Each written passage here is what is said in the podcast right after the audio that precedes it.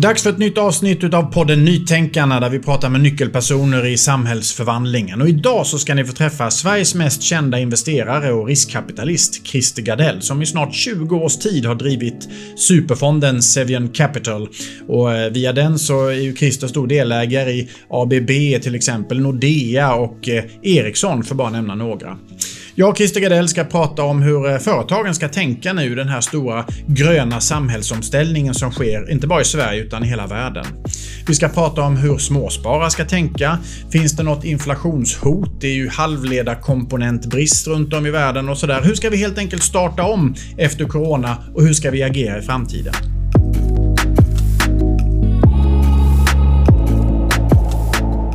Kul att ha dig här Christer. Tackar, tackar. Kul att vara här. Ja, hur står det till annars?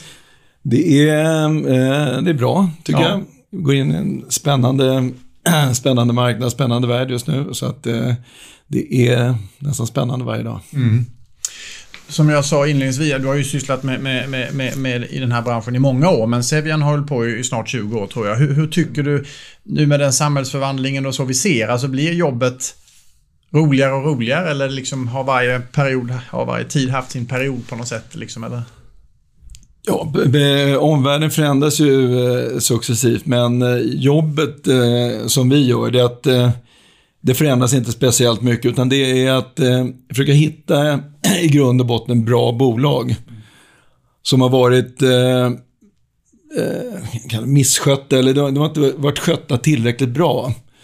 Och därmed skapat en, en möjlighet för att, en så kallad värdepotential. Mm så vi letar hela tiden efter bolag som, eh, som marknaden inte riktigt ser, men som vi ser en, en potential att eh, under en 3-5-årsperiod förbättra bolaget ordentligt. Det är de vi försöker eh, gå in i. Mm.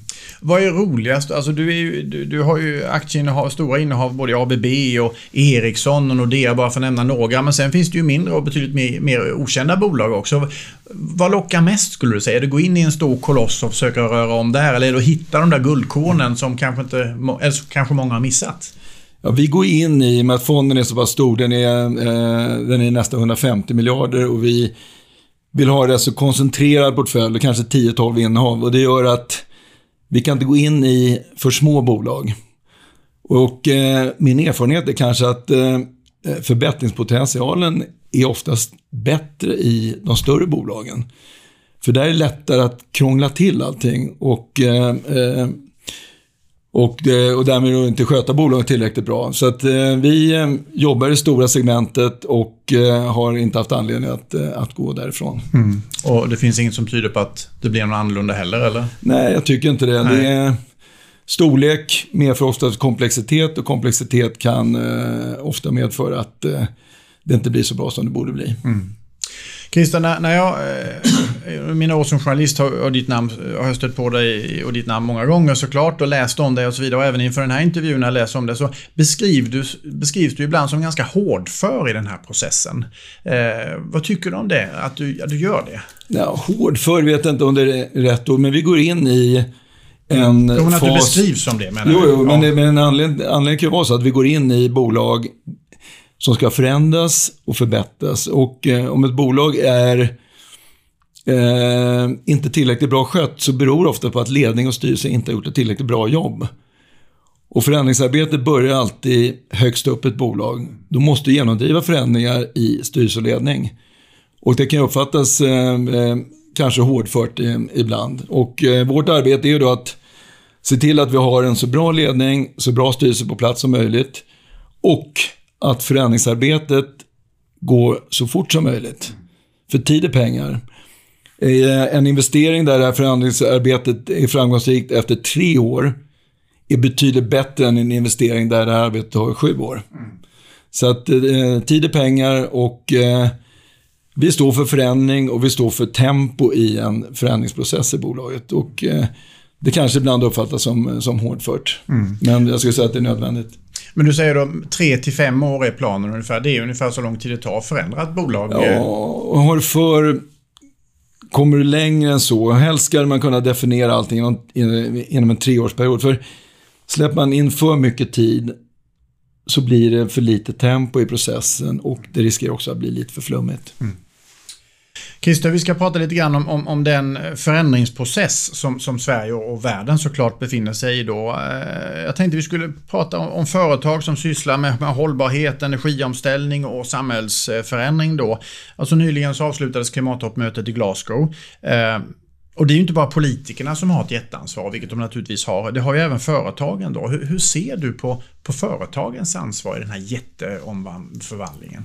Ja, men företagen har, både har och tar ett väldigt stort ansvar i den här förändringen. Och det är, ingen, och det är inget val, utan företagen måste gå in med full kraft i den här förändringsprocessen. De företag som inte gör det, de kommer på ett brutalt sätt slås ut. Eh, deras produkter blir inte köpta av kunderna och investerarna vill inte investera i bolag som är dåliga på ESG. Så att det här är en, det är en överlevnadsprocess för företagen att bli framgångsrika i ESG-arbetet. Så företagen både tvingas och tar ett väldigt stort ansvar i den här, i, i den här förändringsprocessen. Mm. Du nämner nu ESG, då, det är ju alltså ett begrepp kan vi väl säga då, som, som går ut på att man analyserar och värderar bolaget ur ett hållbarhetsperspektiv kan man väl säga. Berätta lite grann hur, hur det funkar. Nej men det, det, det är ju så att, eh, att eh, företagen måste då se till att göra till sina produkter till exempel eh, betydligt klimatsmartare. Och, eh, eh, och det, när vi tittar på som investerare går vi in och an, eh, tittar på ESG som en del i analysen av ett företag. Vi tittar på företagsledning, vi tittar på eh, verksamheten, på produktion och så vidare. Men vi måste också göra en bedömning av hur, hur bra är det här företaget på, eh, inom ESG-området. Mm. Och eh, vilka förutsättningar finns det till exempel att skapa en förbättring inom, eh, inom ESG, göra produkterna mer klimatsmarta, hur bra är konkurrenterna? Finns det förutsättningar att vi eh, kan skapa konkurrensfördelar inom det här området? Så att ESG är för oss då en, en integrerad del i vårt analysarbete. Mm. Och det finns alltid med när ni tittar på ett bolag? Alltid. Vi, vi har eh, experter på vårt Londonkontor så har vi, har vi två stycken då som är dedikerade ESG-experter. Mm. Ja, intressant. Hur länge har det varit det? Alltså hur länge har ESG varit ett viktigt instrument? Jag kan säga att ESG e har funnits i bakgrunden under, under flera år. Men jag skulle säga att det har blivit en framträdande och central del senaste, senaste två, tre åren. Mm.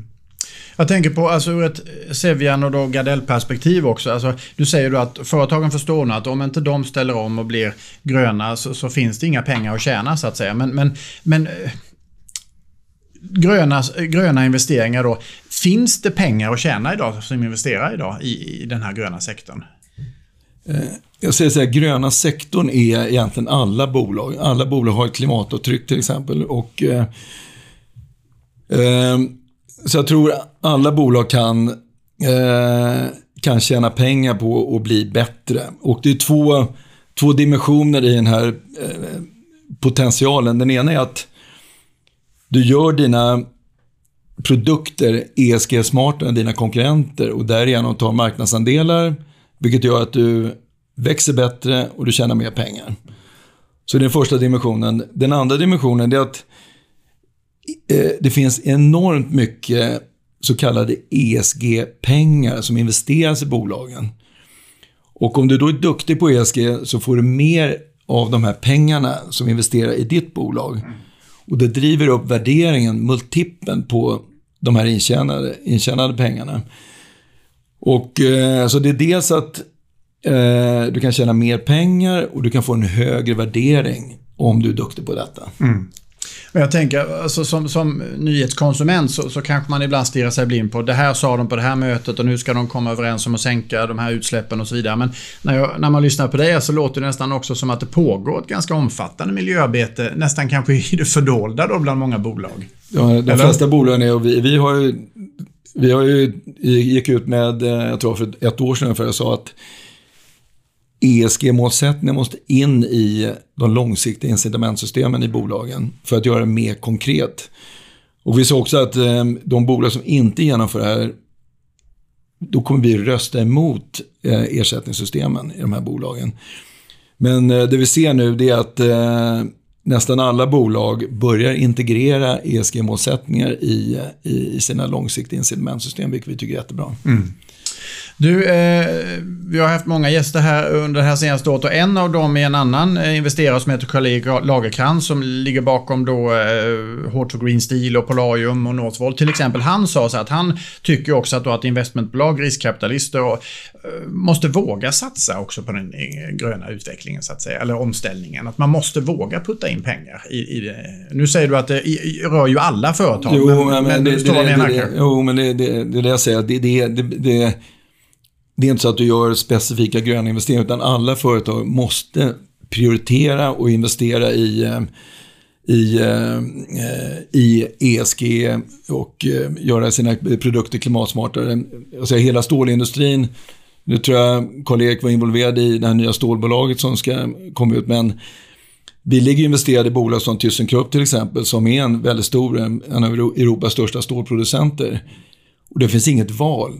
ThyssenKrupp måste ställa om till grönt stål. Mm. Så att alla existerande stålproducenter kommer tvingas att göra klimatsmart mm. stål. Mm. Så det är inget... Eh, och, och, om du inte gör det så är det inga, inga kunder som köper dina produkter. Nej.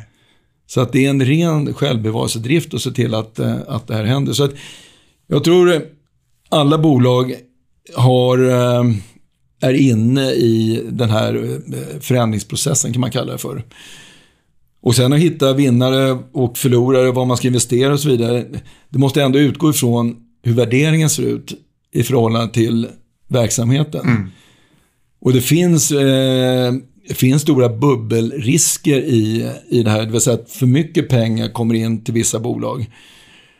Och det finns sådana trendiga investeringar som eh, tar vätgas, eh, eh, laddstationer och, och, så vidare. Där man nu kan tycka sig att värderingarna som dyker upp i den här typen av sektorer, som är väldigt rätt i tiden och kommer växa väldigt mycket, men värderingarna ser för höga ut. Mm. Och då ska man då vara lite försiktig.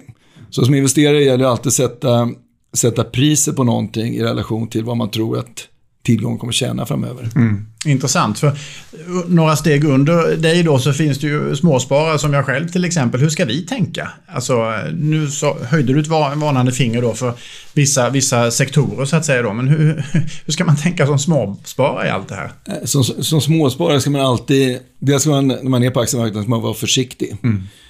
Och eh, man måste, det, det, är lätt som småsparare att dras in i de här eh, i masshysterin och något bolag blir väldigt populärt och priset går upp och man fortsätter köpa de här aktierna. Men jag tycker alltid det är nyttigt att sätta priset i relation till vad bolaget, vad bolaget tjänar på sikt. Mm. Och om den här multipeln blir för hög, då ska man nog sälja. Mm. Du, börsen pratar vi om nu. Den, den, den, svenska i alla fall står ju förvisso, förvisso på plus i år då, men det känns ändå lite oroligt. Alltså, vi befinner oss i en situation med stegande el, elpriser, det är bränslepriserna stiger, det är komponentbrist runt om i världen. Det känns som att vi står och stampar lite efter corona. Hur ser du på, på, på situationen just nu?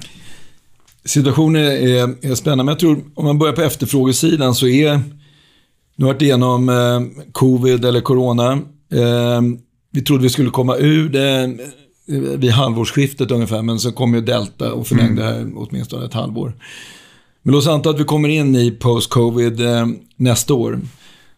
Så ser efterfrågesituationen väldigt stark ut. Konsumentens sparkvot har varit väldigt hög, så konsumenten har mycket pengar. Det brukar inte ha efter en kris. Företagen går väldigt bra. Eh, bankerna är väldigt starka. Om du tittar på Riksbanken, Riksbankerna runt om i världen och regeringarna så öser man på med penningpolitik och finanspolitik. Mm. Så efterfrågebilden är oerhört stark. Det efterfrågas mycket, mycket mer varor. Eh, jag tror redan nu går man över det som, den nivå som var på 2019. Men det här borgar för en väldigt stark efterfrågesituation. Eh, 22, 23, sannolikt 24 också. Mm. Ehm, men eh, det leder också till att det blir påfrestningar i, på eh, utbudssidan. De så kallade eh, supply chains, där vi har haft lite tröghet för att komma igång nu efter, eh, eh efter covid. Ehm, jag tror det, det, har varit lite hamnproblem och svårt att få folk till, tillbaka till jobbet i vissa sektorer och så vidare. Men jag tror att det, det man har missat är väl att eh, jag tror att det pågår ett rätt så större strukturellt skifte vilket kan innebära då att det kommer bli mer inflation framöver. I och med att tidigare så flyttar man produktion från Västeuropa till Kina. Lite förenklat. Det vi ser nu efter pandemin och ökade geopolitiska spänningar, det är att den här flytten är nog färdig och jag tror de flesta företag nu vill ha en mer diversifierad produktionsstruktur. Vilket leder då till att man inte kan flytta produktion till Kina och därmed få deflation utan nu har man en mer statisk situation. Man kanske till och med flyttar produktion från Kina in i västvärlden. Och det här kan leda till att man istället för deflation så kommer man få inflation. Och eh, inflation är någonting vi inte upplevt på de senaste 15-20 åren. Nej. Och det här gör, om man tittar utifrån ett, eh, ett eh, marknadsperspektiv, om man tar eh, börsmarknaden till exempel, det är två fundamentala drivkrafter som styr börsen. Den ena kan vi kalla för girighet och den andra kallar vi för rädsla. Det är greed and fear. Mm. Och eh, senaste fyra, fem... bra kombination det kanske. Senaste fyra, fem åren så har girigheten varit oerhört mycket starkare. Nästan, och rädslan har nästan inte funnits. Mm. Men det som kommer att ske nu det är att eh, med inflation och sannolikt också lite stigande räntor så kommer rädslan komma. Rädslan att förlora pengar. Girighet är ju viljan att tjäna pengar. Men rädslan att förlora pengar kommer, kommer stiga upp, vilket gör att börsklimatet kommer bli mindre förutsägbart och säkert också lite hoppigare och eh, lite svårare. Så man ska vara lite mer försiktig när man, går, eh, när man investerar på börsen framöver. Här, mm. Men alltså inflation, jag tror den högsta inflationsnivån i Sverige sedan 2008. Vi har ju inflation i Tyskland och i USA framförallt också med de här jättestimulanspaketen och så. Känner du någon, finns det någon anledning till oro för inflation? Att den ska liksom dra iväg på något sätt? Ja, ja det, man ska aldrig underskatta inflation och eh, den kan vara svår att tygla. Som det är, som det är nu så ser jag det som rätt sannolikt att eh, lönerörelserna nu, att det kommer komma krav på kompensation för ökade levnadsomkostnader. Mm. Vilket kan leda till att, eh, att eh, lönekostnaderna kan stiga mer än, mer än förväntat. Och om du då kommer in i en i en situation där det ena föder det andra så kan det nog få eh, bli svårt att trycka ner inflationen mot de här 2 procenten som Riksbanken eh, siktar på. Mm. Och sannolikt eh, kommer det, kommer det krävas en del räntehöjningar för att dämpa den här inflationstakten. Då. Men det är fortfarande lite svårt att säga exakt hur det här kommer att spela ut. Men jag tycker det känns lite grann som att eh, Riksbanken runt om i världen har kanske underskattat kraften i inflationen. Mm. Ja, intressant att det blir ett orosmoln då kanske. Men om vi då tittar mer specifikt på Sveriges förutsättningar då. Du har ju stort intresse i flera svenska bolag också då. Eh, eller som, har, som är väldigt stora och starka i Sverige. Alltså Sveriges förmåga att starta om efter pandemin då. Alltså, eh, tror du på en kraftfull svensk omstart också? Ja, man ska komma ihåg att eh, eh omstarten går, går ju väldigt fort efter den här pandemin som inte är en vanlig finanskris. Eh, de vanliga företagen har faktiskt gått rätt bra under hela pandemin. Och eh, det är full fart i ekonomin nu. Eh, de sektorer som har tagit stryk det är ju besöksnäringen och några andra. Men egentligen så har ju de flesta andra bolag fungerat rätt bra trots distansarbete och så vidare. Så att ekonomin är i, i full fart framåt just nu. Mm. Och eh, jag ser Sverige väl positionerat. Eh, vi har elektrifiering, digitalisering som två underliggande krafter. Någonting som jag tror Sverige är väldigt komfortabel med. Mm. Och, eh, eh, så jag ser, jag ser egentligen bara goda förutsättningar för Sverige att, eh, att växa framöver. Mm. Om vi då tittar lite längre fram då, både för Sverige och i världen. Alltså jag tänker pandemin då har gjort att våra beteenden har ändrats en del. Alltså den digitala handeln har ju tagit flera kliv framåt. Eh, eh, vi kanske minskar affärsresandet, eller det kommer vi göra. Alltså vi kommer jobba hemma mer och företag tvingas anpassa sig, kanske göra av med folk eller anställa ny kompetens eller satsa på ny teknik. Alltså vilka förutsättningar har Sverige för att klara det? Jag tycker, jag tycker Sverige, om man tittar på det jämfört med en del andra länder som vi investerar i, som Tyskland till exempel, så skulle jag säga att Sverige har oerhört mycket bättre förutsättningar än eh, Tyskland att eh, att göra nödvändiga förändringar för att ställa om till, eh, till de förutsättningar som gäller nu. Sverige har ett system, Sverige är rätt förändringsbenäget. Företagsstrukturerna i Sverige, styrelser, fackföreningsanställda som är, som är med i styrelserna, som är anställda i bolaget. Det finns en väldig förändringsbenägenhet och det är lätt att driva förändringsprocesser i svenska bolag. Vi har varit i tyska bolag väldigt mycket trög, trögare. Eh, så jag tror nog att Sverige, och eh, vi har investerat inte bara i Tyskland utan en del andra länder. Om jag skulle jämföra Europa till exempel så skulle jag nog säga att Sverige är, är kanske det land som har bäst förutsättningar att göra den här omställningen på ett, på ett framgångsrikt sätt. Det låter ju jättepositivt. Komma från ett proffs. Men du Christer, du besöker ju eh, Railers Play och det är vi jätteglada för. Railers är ju ett teknikkonsultföretag som, som då jobbar mycket i den här liksom förändringsprocessen. Det är elsystem som ska bytas ut. Det är, och ny, ny, vi ska produceras el på andra sätt och mycket sånt här. Det ska byggas järnvägar och allt vad det är och sådär. Hur tycker du att ett, ett, ett sånt bolag ska tänka idag?